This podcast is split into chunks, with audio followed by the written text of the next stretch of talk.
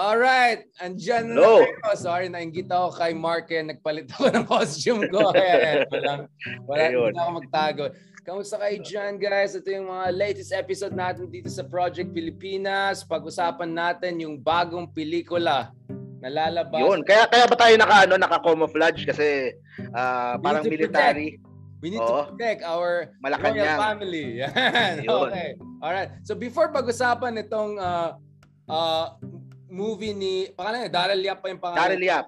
Kala, parang, kasi pag, parang Yap, parang naalala ko yung si James Yap eh, yung parang basketball player. Oh, ito ah, guys, ito, ito, ito, ito, ito yung, ito yung movie nila. Bakit yung likod niya parang umiba dun sa painting nila? Diba yung painting nila parang Oh, effects na. May sunny, effects ito na more nilagay. stormy. Okay, Made in Malacanang pong title ah. But before we go there, I want to ask you a question actually that came up in some of our earlier discussions. One of the things that you touched on, and of course I have to follow it also is, now, nanalo si Marcos, nanalo rin si Sarah. But, sabi nga ni Amy dun sa inauguration ni Sarah na allies sila forever. At the Forever. same time, of course, if there's anything that history teaches us is that there are no permanent friends or permanent uh, enemies. In fact, I would say there are also no permanent interests. You know, umiiba rin ang interest mo eh, di ba? Katulad sa mo, sa YouTube, umiiba na interest ng tao. So yung sinasabi nilang permanent allies, I'm sure is a way of uh, parang allies forever ni Amy. I mean, Amy is trying, I think, to reassure the Marcoses na we're grateful, na nanalo kami, etc. But I don't know. I mean, we saw already in the election period there were tensions, no? So we saw Banat Bay and Mocha supporting your preferred candidate si Isko rather than the other side. Parang si Banat Bay pa nga yung medyo mat- malakas yung attack kay BBM ngayon, di ba? Yun ang narinig. BBM. Oh, tapos ah, recently ah, inaatake ng mga ibang loyalista si Robin Padilla. Oh, Because sa interesting. kanyang Yes! Oo. And then parang may sinabi si Robin Padilla, thanks to my mom, kasi nanonood siya ng mga vloggers. Sabi niya, Oo. Si Robin Padilla na parang nagte-thank you siya sa kay Inday Sara a lot because I think she's a big factor. Even kay Chris Aquino pa, apparently. Chris, pero parang hindi, parang initsipero daw siya ng, alam mo na, di ba? Parang hindi siya masyadong inano dun sa slate ni... He, he thanked the Marcos loyalists pero hindi niya yata masyadong na pasalamatan si Bongbong doon sa listahan ng sinulat niya Ah, na so, post niya. Kasi na- in fairness, hindi naman talaga siya ano uh, hindi, Core hindi naman sa official official na unity team eh. Pero he was a guest candidate. So Salamatan naman niya yung mga mga Marcos loyalists eh. So parang yun na din lahat eh. Right. Pero binibigyan lang ng issue nung iba. Right. No, Pero the the battle lines are starting to be drawn eh. Yung yung exactly. Oo. Yan, nakuha yung Department of National Defense, di ba? And speaking of which, right? Like, ilan beses Yun. Sabi ni Marcos na, okay ako, pwede ko ibigay. Last year pa natin pinag-usapan yan. Sarah's camp is early onset spokesman niya. Clearly, we want the Department of National Defense. And then biglang dan DepEd Secretary siya. I mean, for instance, Sarah, Vice President Sarah Duterte, she said, or Vice President-elect I mean, she said that don't make an issue out of this, unity, unity. But uh, but I could sense that some of the followers are not happy with the situation, right? Nakita natin yung True, true. Another one is ano, another one is yung kay ah, Gloria Arroyo. Napunta she wanted the speakership. Exactly. Oh, napunta kay Romualdez. And then, So- Cynthia Villar din, di na nakuha yung Senate President, napunta kay Mick Mm. Sugiri, na Yun. malaki Pero Marcos, diba? yes. Oh. So, pero yun, sa Senate naman, oh, pero yun nga, yung ganun. Diba, tinan mo si Gloria Arroyo, kanino siya nag nagsumpa, kanino siya nag oath Right. taking. right, kay right, President kay President Digong.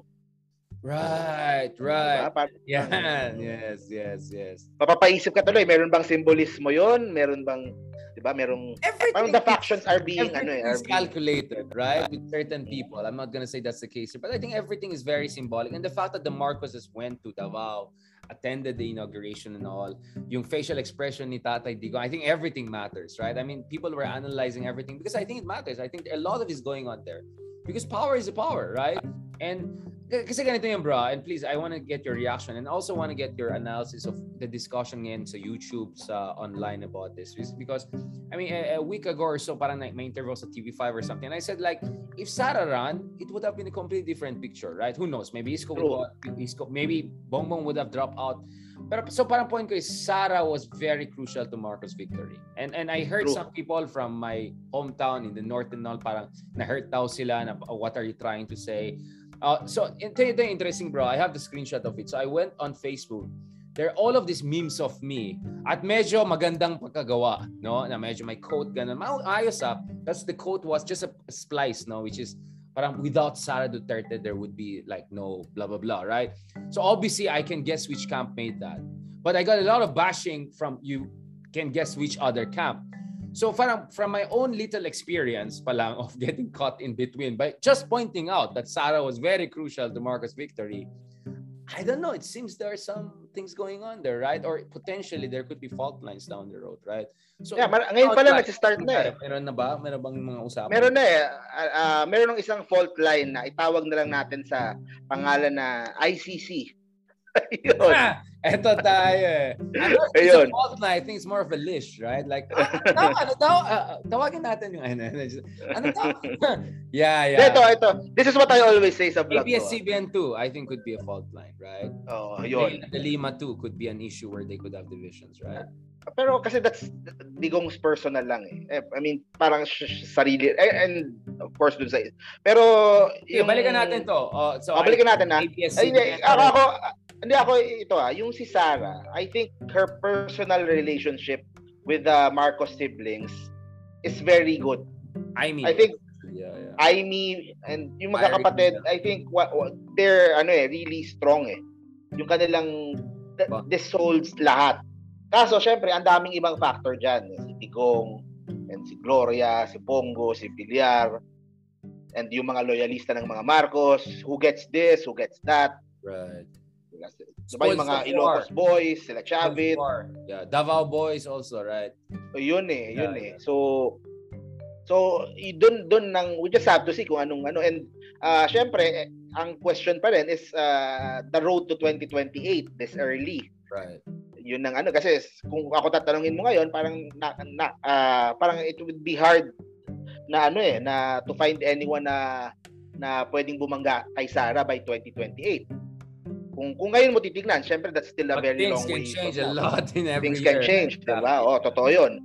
So so 'yun ang 'yun ang ano eh, 'yun ang uh, kailangan tingnan or issue diyan sa ano eh sa Then sa online bro, may nakikita ka bang fireworks, some back and forth on showing potential fault lines or where this could get down the road?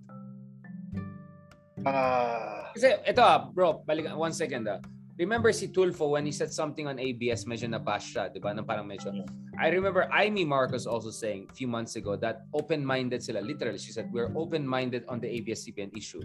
I'm not sure she got bashed for that, but but clearly the Marcoses may want to have a different engagement with the media. They don't want to do it the tata. Kasi wala namang issue sila sa ABS-CBN in the ways that President Duterte had.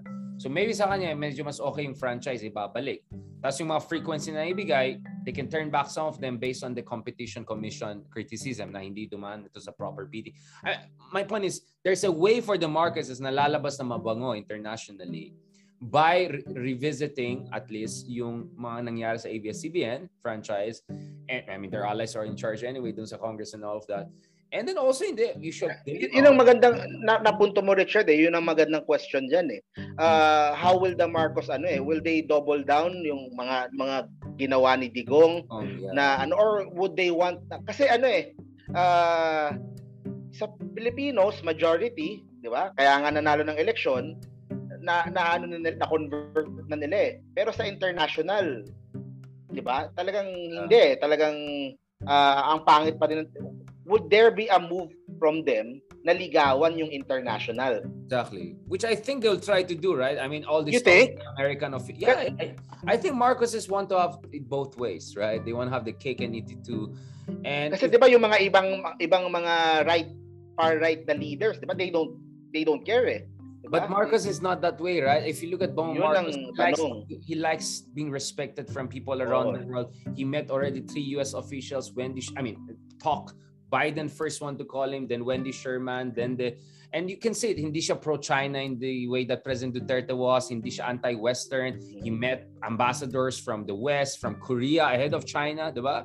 Uh, India even ahead of China. So, eh, wala, I, you may say that Marcos brand is right-wing populism, but Bomba Marcos himself, I don't know. They, they like affirmation. They they oh, want to go to the White House. I won't be surprised next year nasa White House na yan. Marcos. And, and syempre, yung, yung influence din naman coming from Lisa.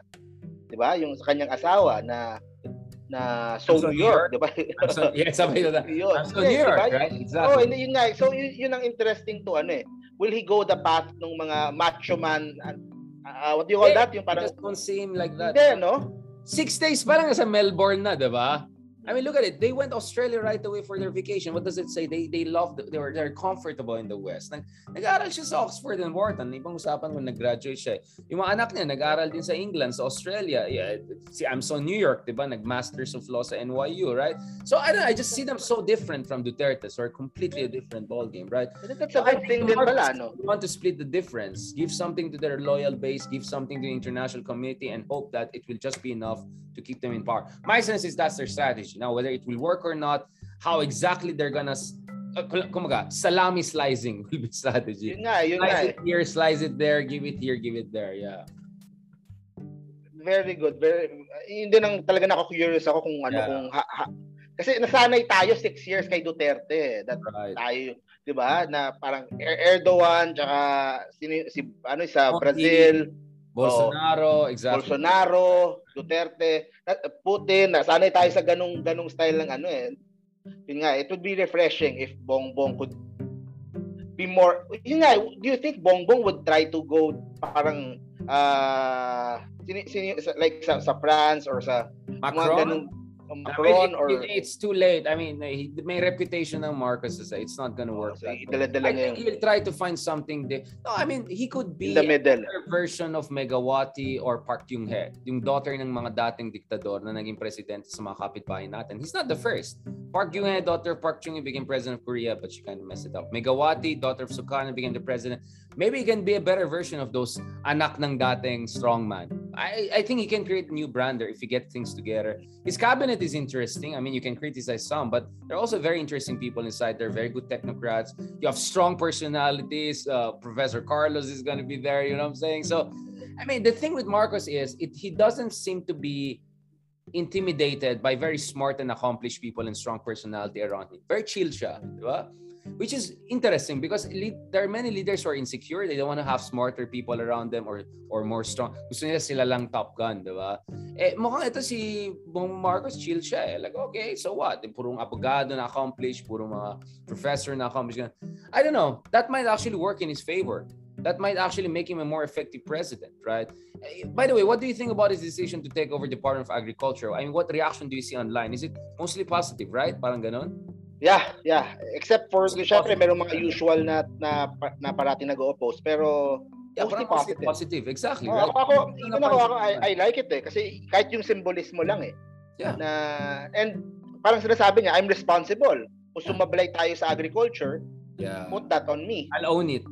I'll own it. So, Yeah. doon pa lang, ano eh, doon pa lang. And yun, sinasabi nila, if, uh, tawag dito, yung ah, mga cartel, yung mga, Yeah, car- yung mga rice importers, yung mga middleman, Oo, eh. predatory, ibang oo eh, yung mga sindikato, dyan sa loob ng, Exactly. uh, let's see kung how, how he will stand up to those, ano, to those mga ganon. Hindi na kailangan dyan yan. Oo. So, so Hindi, ah, oo. reading natin dyan, yeah. Now, you were saying, please. And- Yeah, ako is uh, positive ako doon nga dahil because of the reasons I said. Pero syempre, there are worries din na parati mong parati mong ibinabangga doon sa tatay niya na uh, like sa tatay niya, 'di ba yung nga nasabi ko yung yung Coco Levy, Heavy yung fun. sugar, yeah, yung sugar sa yung sugar sa Negros, Yeah. 'di ba? Yung yung naging mga problema na gano'n na napapaboran yung mga yung mga paboritong mga negosyante, mga mga cronies. Yeah. So, syempre meron ganung worry, pero syempre ibang tao naman 'yan, pero there's at the back of your head nagawa na nila eh. Nagawa nagawa na before eh. So, you're just you're just hoping na hindi na ma- maulit yung mga yung mga ganung negative uh, this time around. Diba? Ako, basa ko, Mark, ganito na, when President Duterte won with relatively good mandate and then high approval rating suddenly later on, focus talaga ni drug war. Obviously, yung first six months, talagang yun eh.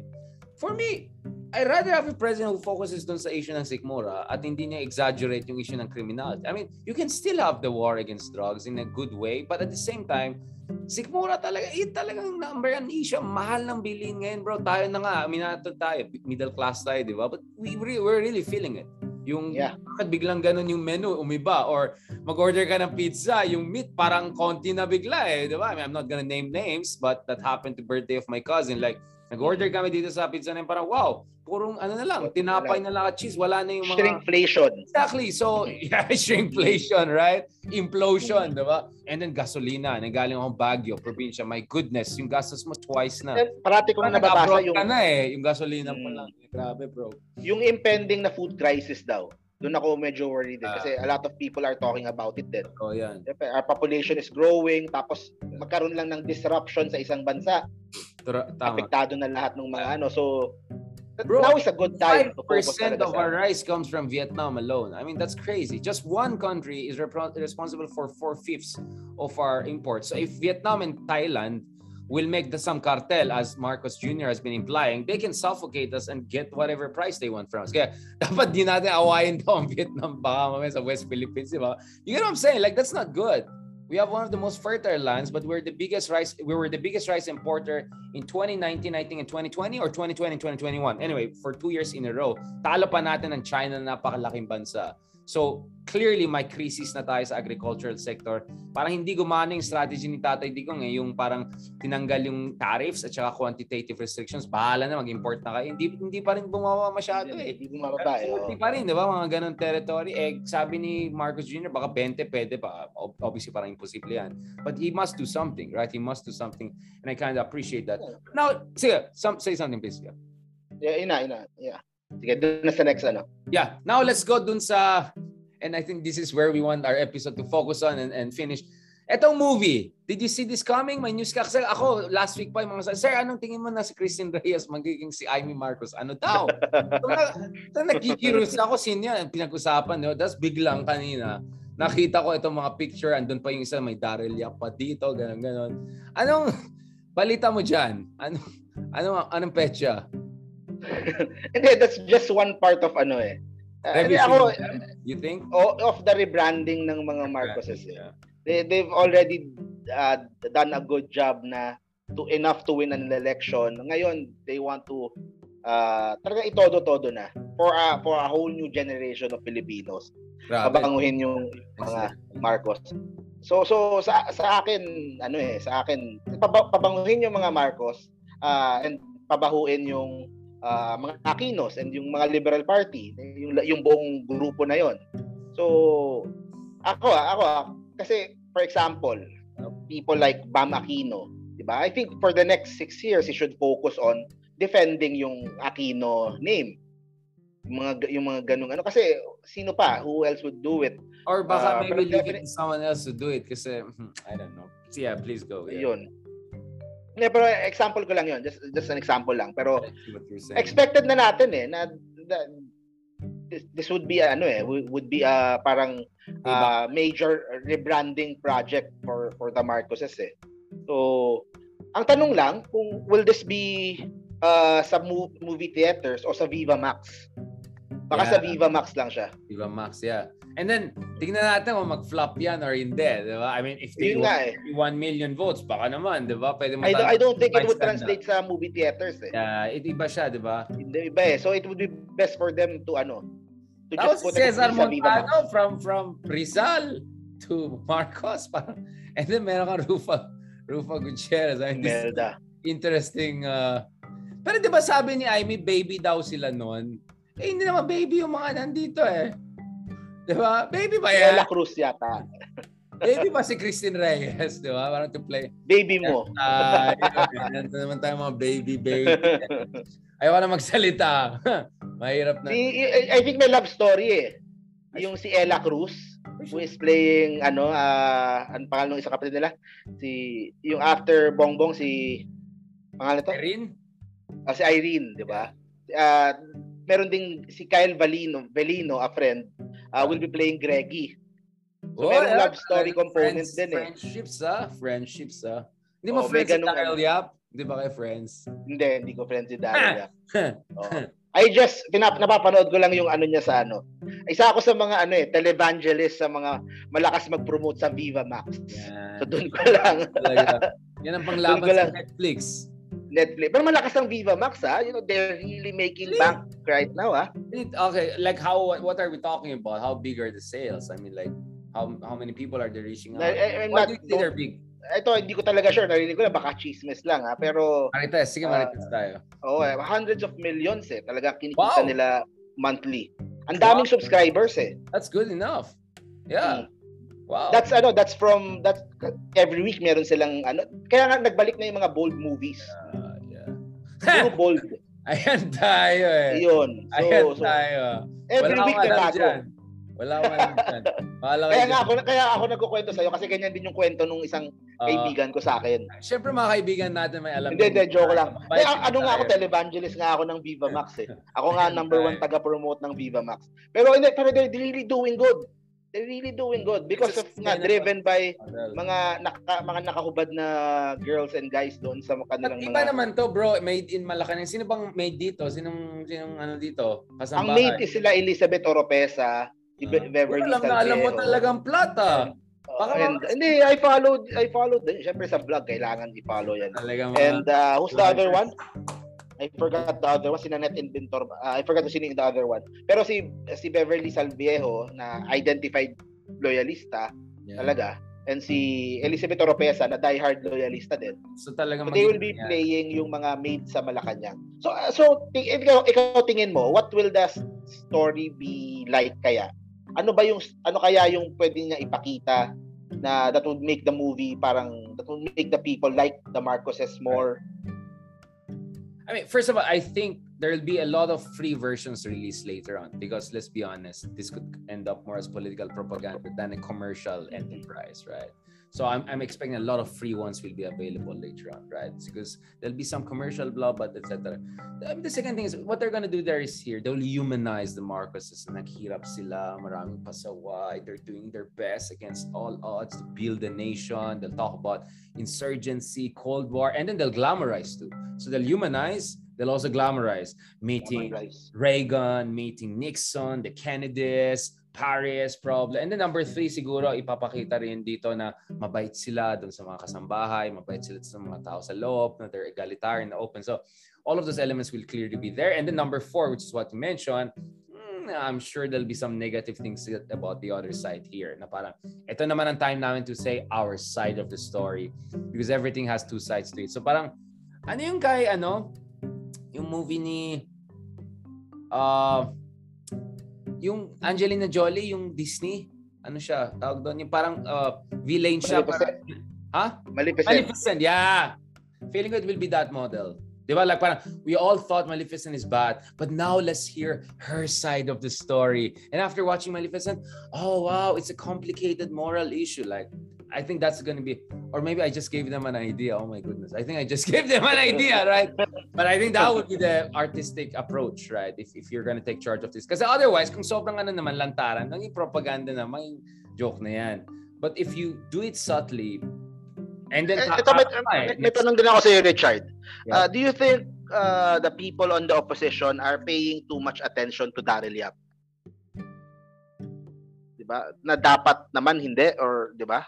Mm, I Are they paying too much attention that's why he's getting this hype, he's getting this ano? Yeah, but I think these people are good in drawing. I mean, that's how they thrive, di ba? They make. Kaya nga, that, that's something call it the na, Mocha Uson model or Kardashian model. na eh. Mismo. yeah, exactly. Like ka, Pero, lalo kang sisikat. Ganon kasimple lang yan. yeah, Notorious. pero dapat dapat ba pinapatulan pa? Yun nga ang- Yun nga, I was thinking maybe it's better to no or or question things from an artistic point of view or question the, I mean, you do it on multiple levels, right? You use humor, you you you use sarcasm, you also use artistic analysis. But I don't or, you, or you ignore. hindi kaya You also hindi- ignore. ignore eh, bro. Kasi if lantaran na revisionist denialist to, you cannot just be quiet about this, especially if this is gonna be released big time. And then the other thing I'm wondering about, bro, is, is are they gonna cancel the actors here? Maka-cancel ba si Christine Reyes? Maka-cancel yung ginawa nila kay Tony G? Is that gonna be the treatment they're gonna get? Parang to prevent others from joining these kinds of enterprises? Because, bro, I doubt this will be the first one. Sabi mo if they're in this full-fledged branding, rebranding mode, baka this is just the first one. We're gonna see a whole series, parang ang probinsyano style, right? Re- completely repainting the martial law period. I, nahira, eh, baka mamaya I'm giving just free ideas already here to directors. ah. But can you imagine, ang probinsyano pero showing the martial law period in a completely different light, quote unquote, or let's let's call it what it is, denialist or visionist point of view. So, ang daming pwedeng gawin dito eh. So feeling ko parang ano lang to, experimental lang to eh. Parang shot across the bow, let's see where it goes. And then if it clicks, then boom, this could be a beginning of a whole new industry, bro. Kasi sa India, napanood mo yung RRR, yung sikat sa Netflix? Panoorin mo, bro. It's very Modi movie, right? That India is now strong, that we can talk down to the British. We're no longer ano lang colony ng mga white people. Ah, Now- interesting. Yes, bro. That's how. That's why I like RRR. It's not because of the movie per se. It's because I know what's going on there. It's really fitting this Hindu nationalist, Modi populist zeitgeist of India is great again. India can say no. In fact, I got that personally when I asked question yung kay Indian Prime, uh, Indian Foreign Minister in Europe early. Ang- Yung pinakamayabang sa panel yung Indian Foreign Minister, who happens to be a father of a friend of mine, no? Iba RRR yung title. Oh, panoorin mo RRR sa Netflix. I didn't watch it as a movie person. I watched it as a reflection of the new ideology of nationalism in India. Because I'll be honest, bro, I never watched anything like that in India. Uh, I know, first of all, Bollywood movie like mga three idiots siguro mga type na ganun gusto ko. But usually their movies are just like, you know, ganun ganun. But this movie is very nationalistic, bro. It shows that weak yung mga white British, tough yung mga Indians. In the end, they'll beat the the British. You know, ah, sorry, nasira ko yung movie. But for me, it's a very parang ah, ah, pag naisip ko naman sa tatay ni Bongbong like si Malakas at si Maganda, yung buong Yeah, exactly. ng Pilipino oh, na dalawa ano, yung malakas dito, di ba? Dalawa yung malakas na magsama Oo. na sobrang bromance. oh, like Yung Ma- bromance. Maharlika, the, the, the race of an And they're Parang- both Hindu. The two stars are Hindu. So that's also important. Kasi So do you think do you think ganyan ang gagawin din sa Pilipinas? Will there be For sure, bro. For sure. Mamaya, there'll be Netflix series. There'll be all sorts of different stuff. So for me, a whole new industry. We already have the blogger industry of Pro Marcos, right? So naturally, the next step will be the creative industry, right? You, you know what I'm saying? It, it will just go on and on and like that. Sa tama mga sinabi mo, eh, the blogger's not gonna go away. This is also what I'm gonna say. The pro Marcos revisionist industry is not gonna go away. If anything, it might get bigger. The fact that they got Cesar Montano, Cristina Reyes, mga definitely definitely magkakaroon ng project to ano eh. Ang tanong is how how far will they take it eh. Pero ang ganda nung sinabi mo yung sa RRR eh, kung ganyan ba na talagang nationalist, they will hide it behind the guise of nationalism. definitely make it like that. Pilipino tayo, inaano tayo nung ganitong banyaga, ganyan-ganyan. Patriotic populism. Yung patriotic populism. Yan ang gagawin. Patriotic populism. Exactly. Yeah. Let's take some questions from our audience. Guys, may tanong ba kay, kay John, kay Mark? I like this discussion. Very nice. Ano sinabi ni Jojo? Ito yung fan mo eh. Pero masyadong pinapersonal mga actor and actresses.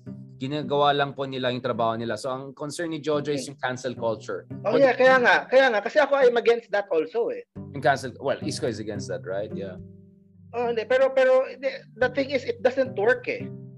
Meron na bang na-cancel? Di ba Yeah. parang Si ano daw, na-try nila si Tony G, di ba?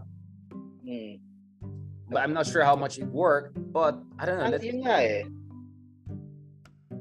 Ito sinasabi ni Carla, pwede bang kasuhan kung revisionist? I mean, good luck dyan sa atin. di ba?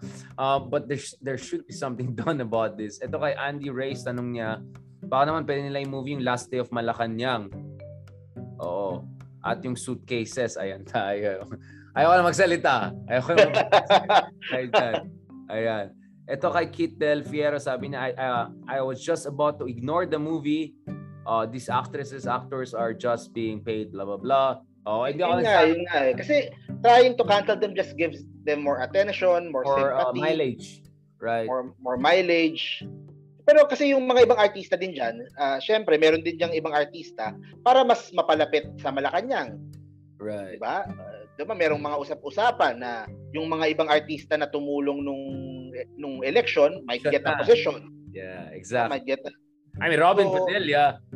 I mean, oh, ah, number okay, he, he ran, he ran naman eh. Pero I mean yung ma-appoint. No, but still, I mean, let's be honest. Robin Padilla would have been, wouldn't have been number one if not for Inday Sara. I mean, parati silang kasama ni Inday Sara. And that was a very big factor, right? And Inday Sara got more votes than anyone else, right? In, in any Philippine elections, like 32 million almost. So I think that, kasi napanood ko yung vlogs nila eh, nang nag-uusap sila ni Inday, parati dikit siya kay Inday. I think that really helped him a lot.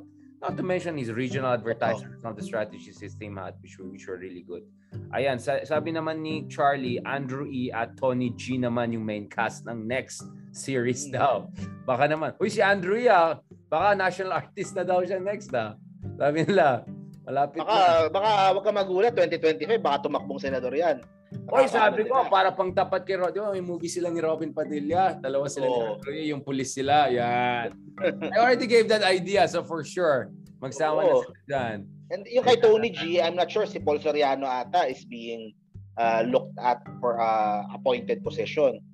Diba? So, Yeah, I mean, it's very, yung mga vlogs na ginawa niya, ang husay, no? Alright, sige, mag-shoutout tayo dyan. May mga tanong, nagtatanong sa'yo si Nixon Corpus, kahit katatay to. Gusto mo daw ng WWE para dakulan yung wrestling?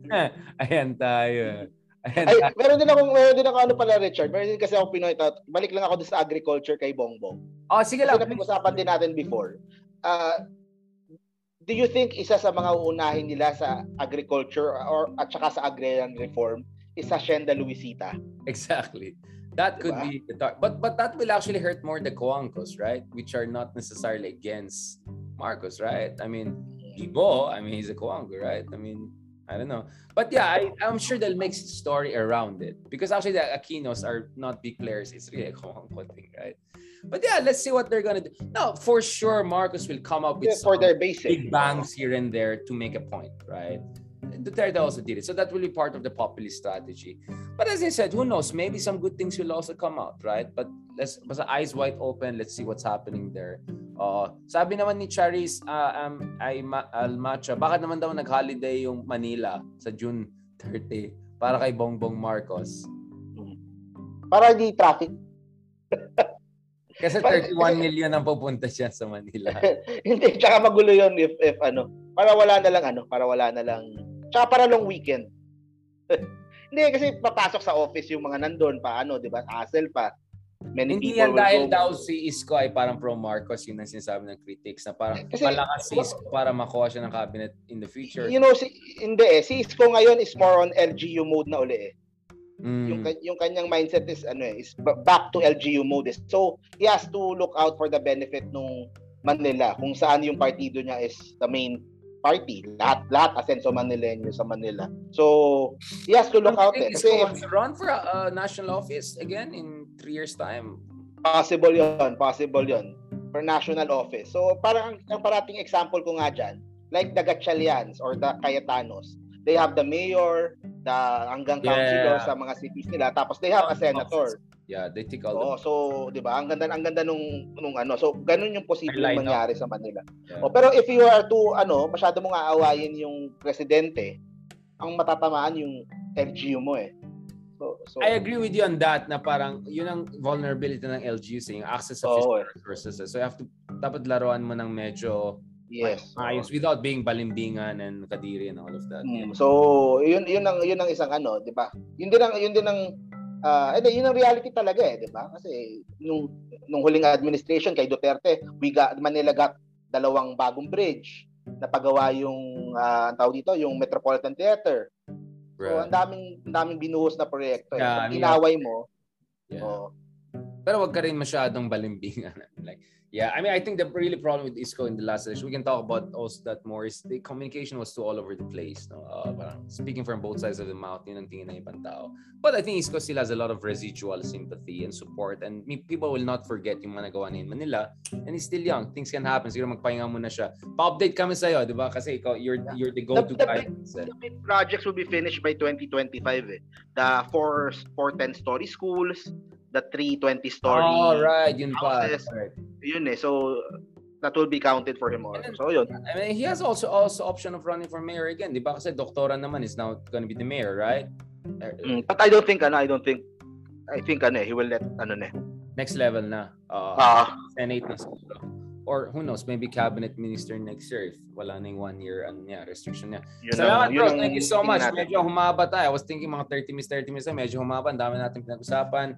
Medyo nagbardagulan tayo ng konti. Saturday, weekend style pa naman tayo minsan. Kaya ewan ko sa mga tao kung nakikinig pa sa atin. So maraming salamat. Thank you very much bro. May Thank mga you. sasabihin ka ba?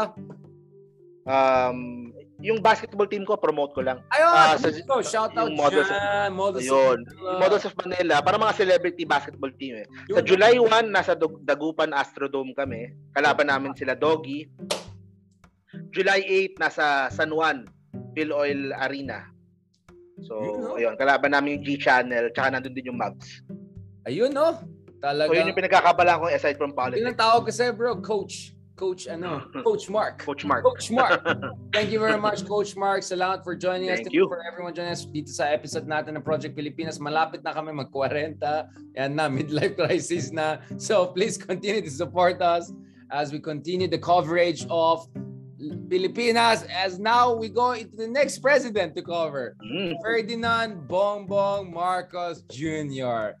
Ano, papunta pa lang tayo sa exciting part, kumbaga. Papunta pa lang tayo dyan. So, abangan nyo yung mga analysis namin. Thank you so much, Mark, for joining us and thank you for our coordination. Sige, pag-usapan pa natin yung mga ano natin, mga damit natin next time para maayos naman. Thank you, bro. God Bye-bye. Have a good night. Salamat. Off ko na to.